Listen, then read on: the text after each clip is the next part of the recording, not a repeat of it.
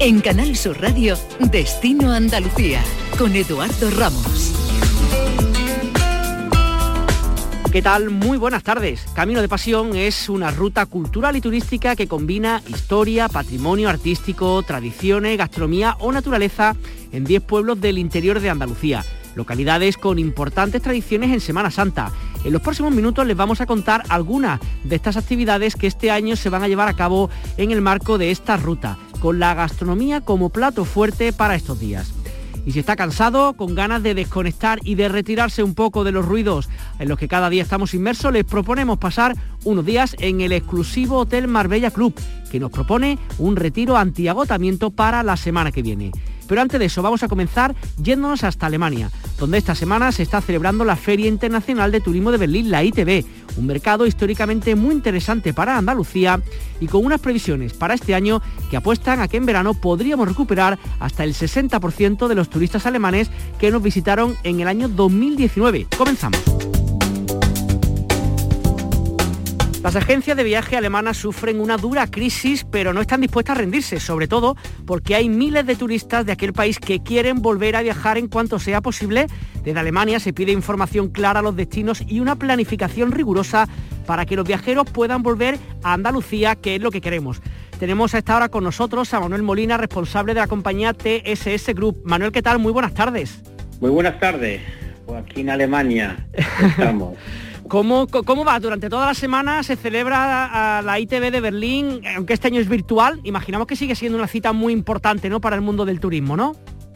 Hombre, pues diferente, pero ya nos estamos acostumbrando en, las videollamadas, entrar en, en, space y en sitios y es otra cosa, claro, es siempre diferente estar las personas y ver los destinos en, ojo en ojo y que virtual, pero es, necesario, es necesario que hablemos juntos y hablemos de nuestros problemas. Es un tema muy importante, es la feria más importante del turismo.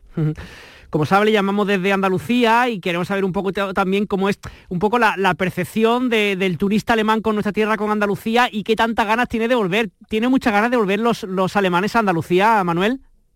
Absolutamente, que están, que arden ya desde salir de sus casas, que no tienen hasta el 28 de marzo otra vez en nuestras casas ahí, aunque son bonitas, pero ya, ya son muchos meses y ya a un año ha pasado la, pandemia y yo creo que hay muchísimas ganas y más todavía y Andalucía, en una tierra maravillosa y preciosa, donde, en qué rincón que esté de Andalucía es precioso.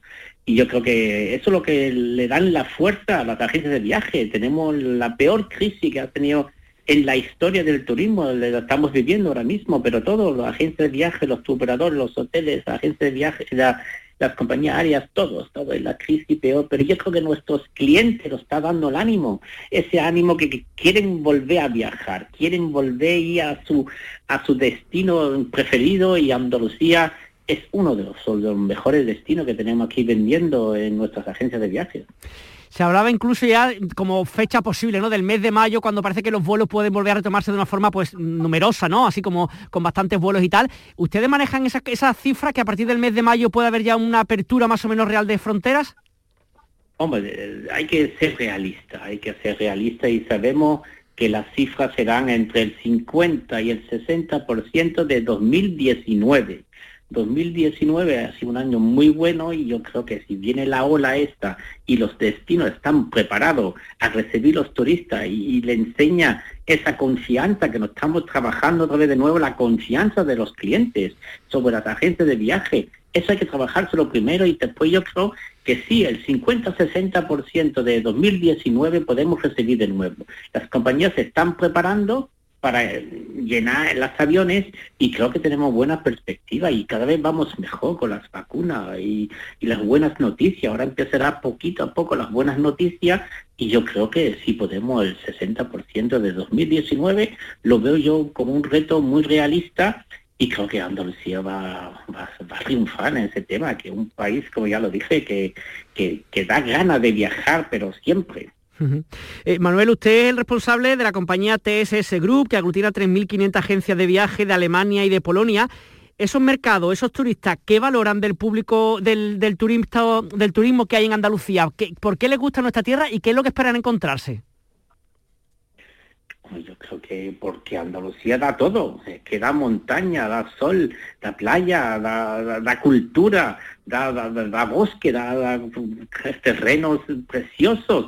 Es que es un territorio que, que da todo. Y hay que buscar a muchos, a muchos destinos que dé toda esa seguridad también, la seguridad de la hospitalidad está en la Unión Europea, muchos procesos que, que le encanta a los alemanes y a los polacos.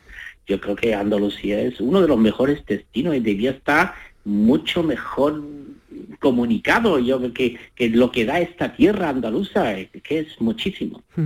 ¿Cómo puede mejorar Andalucía? ¿Cómo puede este destino ser pues un lugar donde más alemanes quieran venir más polacos? ¿Qué tiene que tener para que, digamos, aumente el número de personas que quieran venir a nuestra tierra?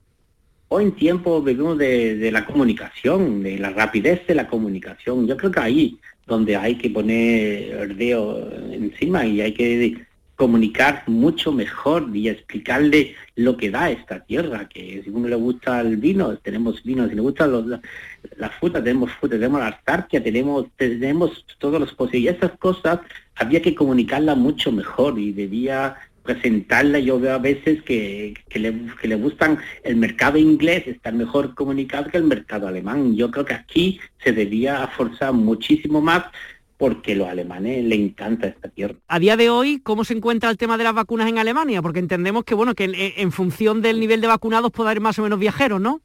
Pues nada, depende. Hay, depende de lo que te las vacunas, sí, pero también hemos trabajado muy bien con las PCR, con los antígenos y a ver si por el tema vacuna va fatal. No, no, aquí hay que decirlo muy claro, va fatal, va muy mal organizado y va muy lento y porque esto ya debe estar mucho mejor preparado, pero ¿qué vamos a hacer? Son realidades que debemos vivir con ellas y espero que ya a partir del verano, ya el verano, otoño, ya estemos casi todos vacunados, y que ha sido un tema que yo creo que aquí no lo han hecho bien, y en Europa entero no lo han hecho bien, para dejarlo claro. Eh, aseguraba usted en una entrevista hace poquitos días que hay que reforzar la relación de confianza entre las agencias de viaje y el cliente final. ¿Eso cómo se hace? ¿Cómo se construye esa relación que sea duradera y creíble entre ambas partes?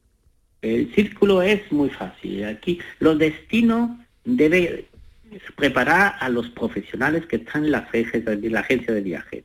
No solo digital, porque este mercado va a recuperarse en confianza de persona a persona y las personas van a entrar en las agencias de viaje y esa debe estar preparada por los destinos explicándole los protocolos que hay, las cosas nuevas, la seguridad, esa confianza que solo se gana tomándote una taza de café y hablando, mira, vete a Andalucía, vete, a la zona de la Costa del Sol, pásate por aquí, y esa zona, y hay que explicárselo, y hay que decirle qué seguridad le puede dar este país. Y esa confianza hay que ganarla y se gana con informaciones. Con más informaciones tú tengas de, un hotel, de un terreno, así más confianza te ganas el cliente, aunque tienes la experiencia de haber viajado a Andalucía, pero es que la vida empieza de nuevo, ahora de nuevo, y hay que trabajarse de nuevo y hay que ganarse la confianza de los clientes y la gente de viaje. Y ese círculo hace traer a las personas a Andalucía. Y una última cosa, Manuel, si usted cierra los ojos ahora y le decimos, venga, le, cumplimos, le podemos cumplir un deseo, ¿dónde sería usted ahora mismo de Andalucía? ¿A qué lugar le gustaría estar ahora mismo tomándose una cerveza, un café o un espeto, lo que fuera? Pues yo en Málaga, en Málaga, en el centro de Málaga, mirando al mar y si es posible con un Pedro Jiménez, que me gusta más. Muy bien, hombre, pues Manuel Molina, responsable de la compañía TSS Group desde Alemania, muchísimas gracias por atender los micrófonos de Canal Sur Radio del programa Destino Andalucía. Que tenga usted muy buena tarde. Muchísimas gracias y un saludo a todos los andaluces y andaluces. Turismo, viajes, ocio, excavadas. Destino Andalucía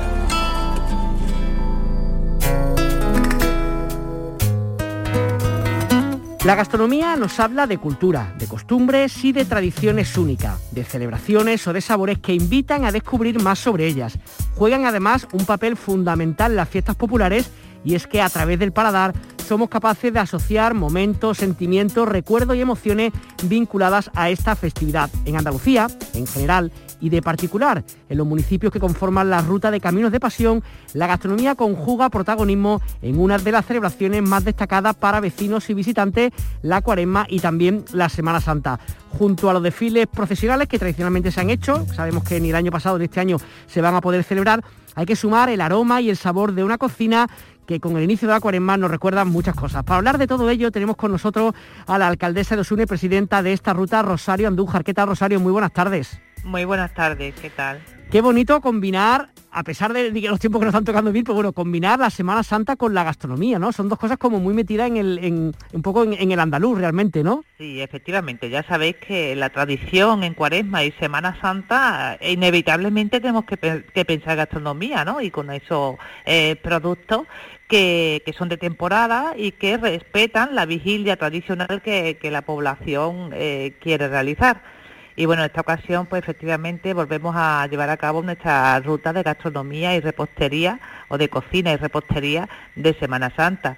Se han adherido 62 bares y restaurantes y 32 pastelerías, con lo mejor de los sabores de cada uno de nuestros pueblos, de nuestros 10 pueblos, y ensalzando una vez más eso a culinaria, esos platos exquisitos basados en esos elementos de verdura, de legumbres, el bacalao, el espárrago y un largo etcétera, que con el ingenio y la innovación que se propone desde la cocina de cada uno de los bares y restaurantes, nos presentan unos platos deliciosos y que si bien no vamos a poder disfrutar de los, de los paseos profesionales, de los desfiles profesionales, sí que vamos a poder hacer un símil sí las circunstancias pues siguen acompañándonos para deleitar en cada uno de esos lugares pues esos platos típicos de Cuaresma y Semana Santa. ¿Quiénes conforman, ha dicho que son 10 municipios, ¿no? Caminos de Pasión, un poquito, hábleme del proyecto en concreto, cuándo nace, cuál es el objetivo un poco de promocionarlo.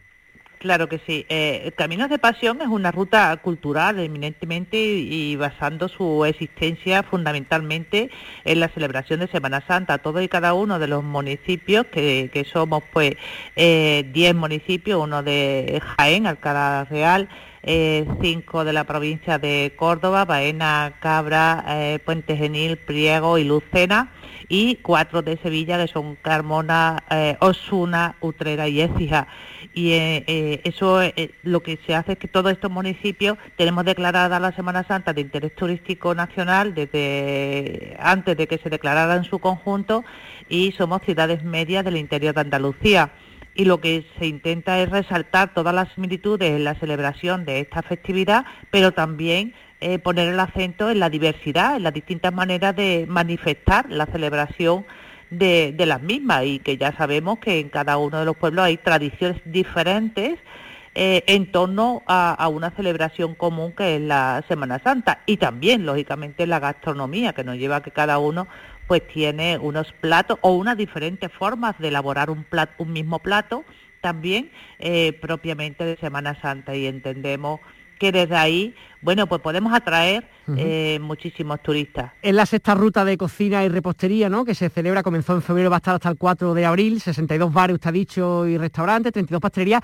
Todo va a estar complicado, imagino, visitarlo, ¿no? Porque ya nos gustaría más, en tan poco tiempo no se puede, pero bueno, ¿cómo hacemos? Imagino que hay una guía, una página donde están todos y aparecen lo que les ofrecen. De cara a los oyentes que ahora mismo nos están escuchando, ¿por dónde les recomendamos que comiencen? Recomiendo que visiten nuestra página web, caminosdepasión.com, y ahí encontrarán una información detallada de todo lo que es la ruta de cocina y repostería de cada uno de los municipios, cada uno de los establecimientos, tanto eh, bares y restaurantes, y cada una de las reposterías. Y una información también bastante detallada de los platos que nos ofrecen en cada uno de ellos. Así que dependiendo cada uno de dónde esté localizado, pues podrá elegir y podrá eh, deleitar esos platos que con tanto cariño han presentado para esta ruta y que van a permanecer durante toda la cuaresma. Eh, ¿Qué ha significado para estos 10 municipios que conforman parte de, este, de, esta ruta el proyecto de Camino de Pasión? ¿Han notado pues, más afluencia de personas? ¿Han notado un poco más de, interés por parte de los turistas para, visitarlo? ¿Cómo, ¿Cómo, ha transformado un poco su Semana Santa y Cuaresma? Sí, efectivamente son muchos los visitantes que nos eligen a través de la ruta Caminos de Pasión. Ya tiene una trayectoria esta ruta de prácticamente 20 años y hace posible que su efecto multiplicador nos atraiga a muchísimos visitantes que se interesan por todo lo que eh, está alrededor de la Semana Santa. Es tanto así que hemos creado una red europea de celebraciones de Semana Santa y Pascua y que vamos a celebrar los próximos días, el 12 y 13 de marzo, el primer congreso sobre esta celebración y en las que participamos pues 18 destinos, entre ellos, bueno, pues bastante europeos desde Italia, Portugal, eh, España, Malta, eh, eh, Eslovenia y, no sé si me queda alguno, distinto, y todos ellos conformamos 18 municipios o destinos en una red que lidera Caminos de Pasión. Por tanto, si Caminos de Pasión es una ruta yo creo que obligada para todas las personas que eh, siempre quieren viajar, pero que en este tiempo, en Cuaresma y Semana Santa especialmente, tiene que interesarse para disfrutar de todo aquello que se puede desprender de esta festividad. Como hemos dicho al principio, además de la presidenta de esta ruta de Camino de Pasión, es la alcaldesa de Osuna. Creo que es menester que nos cuente este un poco cómo es la Semana Santa de su municipio, sin que se moleste nadie más, lógicamente, aunque sabemos que esta año será un poquito distinta, pero ¿qué pueden ver aquellas personas que vayan a, a conocer la Semana Santa de Osuna? Sí, efectivamente. Bueno, por las personas que se puedan acercar en Osuna, además de disfrutar también de esta ruta gastronómica, pues podrá eh, ver algunas exposiciones de los mejores de la cartelería de Osuna en la Casa de la Cultura, organizado por, la, por las hermandades y cofradías.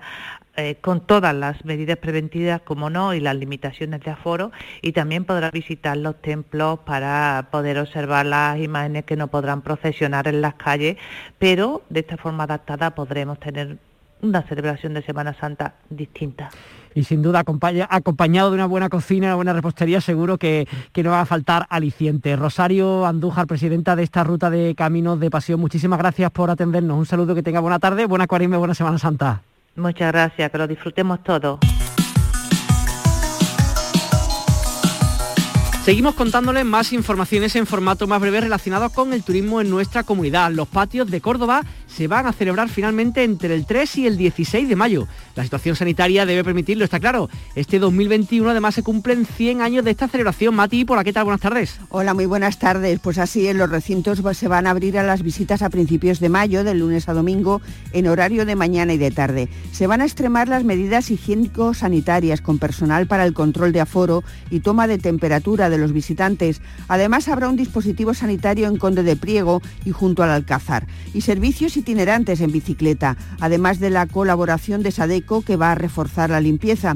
Una novedad es que en este 2021 la fiesta Patrimonio Inmaterial de la Humanidad va a celebrar su centenario y es por ello que volverá a haber concurso será en cada una de las dos modalidades, arquitectura antigua y moderna. Se repartirán un total de ocho premios. En plena celebración de la ITV de Berlín, Andalucía va a contactar con agencias alemanas para reactivar la comercialización de nuestro mercado.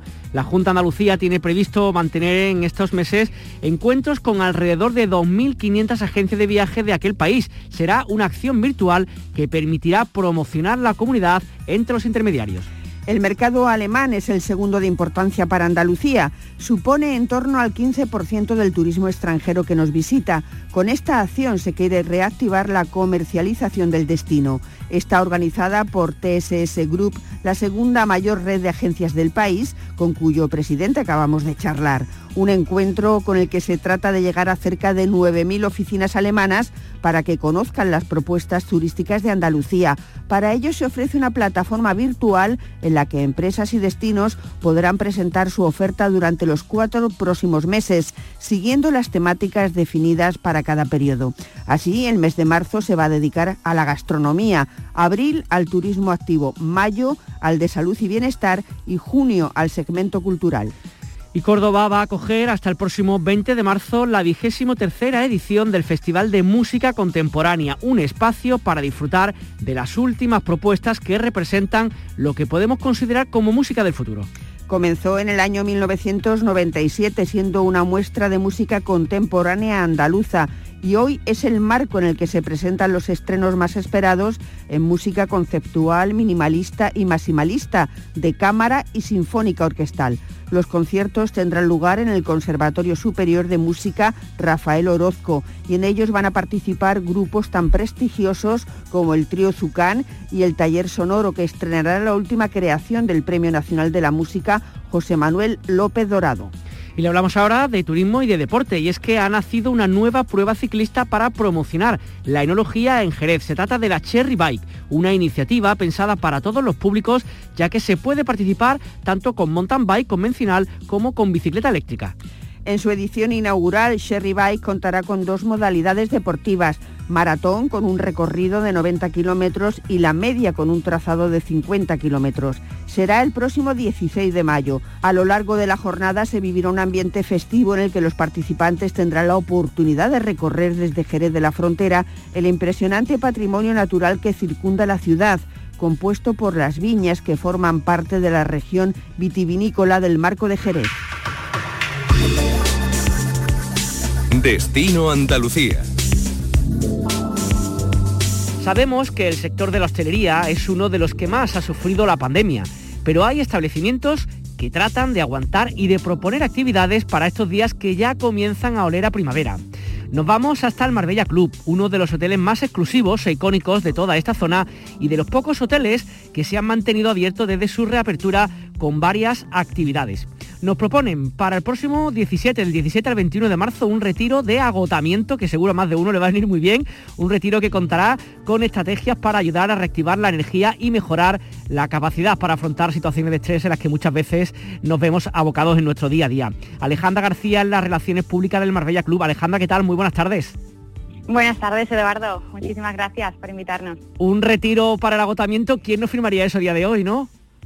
Exactamente, yo creo que después de, bueno, el último año somos cada vez más los que queremos priorizar nuestra salud física y mental y yo creo que estos retiros pues son pequeños pasos hacia una salud íntegra. Eh, cuéntanos un poquito, aunque ya son muchos los que conocerán tanto el Marbella Club como la historia de, este lugar tan emblemático, ¿qué, es Marbella Club y en concreto este retiro, qué es lo que se ofrece para las personas que, decidan apuntarse a él? Bueno, el, el Hotel Marbella Club es es un hotel que ya tiene unos 65 años de historia. Eh, empezó todo, eh, todo, en los años 50 de la mano del príncipe Alfonso von Hohenlohe, eh, una familia que se asienta y se enamora de la zona de Marbella, compra esta finca, antiguamente pues totalmente agrícola, y empieza realmente como un lugar de descanso personal donde empezaba a invitar a sus amigos más cercanos, celebridades, eh, pues aristócratas, eh, personas de su entorno, ¿no? Y que querían realmente alejarse de los focos, alejarse de las presiones del día a día. Y, poco a poco se empezó a convertir no solamente en un lugar de, descanso personal para el príncipe, sino ya pues lo decidió convertir en, un pequeño hotel basado en, inspirado en los moteles californianos, eh, de unas pues 20 habitaciones nada más, y, realmente se basaba en, un lujo eh, sencillo de disfrutar los pequeños placeres de la vida, pues de estar rodeado de buena compañía, del sol que tanto caracteriza pues Marbella y la Costa del Sol. Y, sin más, no había, no había lujo como a lo mejor lo entendemos a día de hoy. Y eso es realmente una filosofía que se ha, que se ha mm, llevado hasta el día de hoy. Y bueno, los retiros, pues eh, el bienestar realmente ha sido un pilar fundamental de nuestra oferta.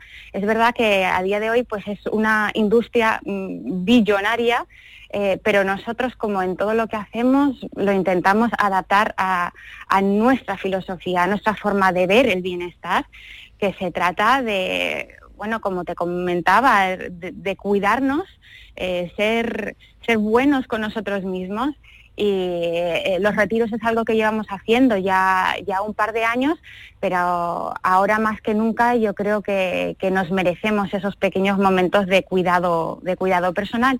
Y el retiro del agotamiento, pues son cuatro días donde a través de pues, clases interactivas de cocina con nuestro chef wellness, eh, clases de meditación, pilates, también tenemos cuencos tibetanos, eh, rutas de senderismo. Tenemos todo un equipo de expertos que son propios del hotel y que han diseñado no solamente este, este retiro de agotamiento, sino el resto, tenemos tres más. Em, y que, bueno, pues son, son cuatro días para realmente enfocarnos en, en, nosotros. Alejandra, entendemos por lo que estamos hablando que lógicamente es un retiro presencial, ¿no? No hay nada de Zoom, ni de videoconferencia, ni de nada, ¿no? De in situ realmente, ¿no? Eso es, dentro de las medidas, pues sí que hay un, hay un límite ¿no? máximo, pero esto es algo que ya también hacíamos anteriormente. El, un poco el camino al bienestar es algo muy personal, entonces sí, son pocas personas, son eh, cuatro a seis máximo, depende un poco de cómo, cómo, cómo estén las recepciones para entonces, pero eh, sí, totalmente presencial, eh, se puede hacer tanto eh, con, la opción de alojamiento dentro del hotel como de fuera, es decir, para, para aquellos que viven en la zona de Málaga y se puedan, y se puedan desplazar, están más que bienvenidos. Pero sí, es totalmente, yo creo que un componente muy importante es disfrutar del destino, disfrutar del aire libre, del mar que tenemos a, pues a pasos de, del hotel, eh, de la montaña, de esa magnífica concha que tenemos a nuestras espaldas que también pues se integra dentro de la oferta del, retiro. Eh, ¿Cuál es el público al que va dirigido en concreto el, retiro que estamos hablando ahora y en general, digamos, el cliente que tenéis vosotros, hablaba antes, ¿no? De su origen, ¿no? De, personas, digamos, de la aristocracia que comenzaron a, regentar este lugar. ¿Sigue siendo un poco parecido? ¿Está abierto un poquito más público? ¿Cuál es el perfil que, que tenéis a día de hoy, incluso por nacionalidades, si lo tenéis un poco desgranados? Bueno, el hotel tiene un, perfil muy internacional. A día de hoy no es solamente pues, eh, aristócratas o familias reales, es eh, un público sobre todo internacional, ¿no? Y por lo tanto, pues sí que fue un punto eh, que, sentimos, ¿no? Durante toda la durante la pandemia, sobre todo pues de, de, países como Inglaterra, Estados Unidos, Rusia y ya luego el resto de Europa. Eh, España sí que está dentro de, mm, dentro de nuestros eh, top 5 de, clientes mm, y, desde luego durante esos, pues, el último año, y diría desde que abrimos el 2 de julio del año pasado, ha sido nuestro momento también para reconectar con el público español como yo creo que muchas empresas lo hicieron. Eh, y estos retiros en particular están abiertos a, todos. Alejandra García, Relaciones Públicas del Marbella Club, muchas gracias por compartir con nosotros un poquito del lugar donde te cuentas tan maravilloso. Que tengas muy buena tarde. Muchas gracias, buenas tardes Eduardo.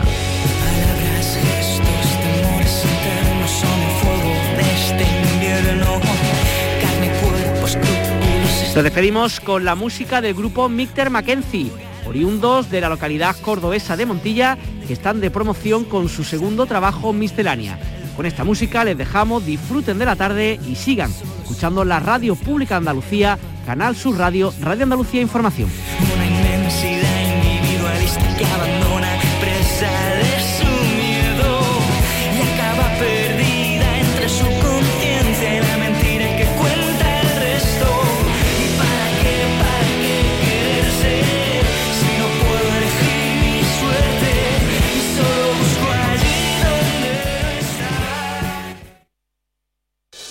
La mañana de Andalucía con Jesús Vigorra es tu programa de referencia para comenzar el día, con el repaso a la actualidad y el avance de los asuntos que van a ser noticia, las entrevistas imprescindibles, la ciencia de las que todos hablan. Andalucía vista por ojos de guiris, de académicos, el punto rosa, la opinión del juez Calatayud, la ayuda a las quejas de los oyentes. La mañana de Andalucía con Jesús Vigorra. De lunes a viernes desde las 6 de la mañana y siempre que quieras en la radio a la carta. Súmate a Canal Sur Radio, la radio de Andalucía.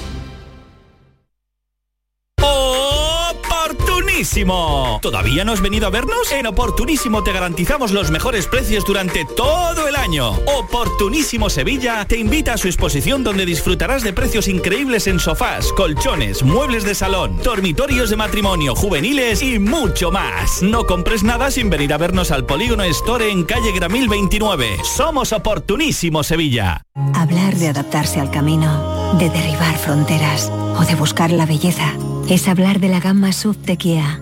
Del 8 al 22 de marzo, elige con quién continuar tu viaje desde 12.250 euros. Financiando con Banco CTLM SAU. Consulta condiciones en kia.com. Kia Descubre lo que te inspira. Ven a Quitur, este concesionario oficial Kia en su eminencia o visítanos en kia.com. ¿Le preocupa la salud dental de sus hijos? En la Clínica Dental Aroca atendemos totalmente gratis con el Plan Dental Infantil de la Junta de Andalucía a los niños de entre 6 y 15 años. En Estepa y Sevilla, Clínica Dental Aroca, los mejores profesionales para sus tratamientos dentales. Pídanos cita en dentalaroca.com. Ayer fue 8 de marzo. Hoy es 8 de marzo. Mañana será 8 de marzo. Pasado mañana será 8 de marzo. En Sevilla, los derechos de las mujeres son importantes siempre. Apúntate a las actividades en conmemoración del 8 de marzo, Día Internacional de la Mujer, Ayuntamiento de Sevilla, Área de Igualdad. Canal Sur Radio, Sevilla.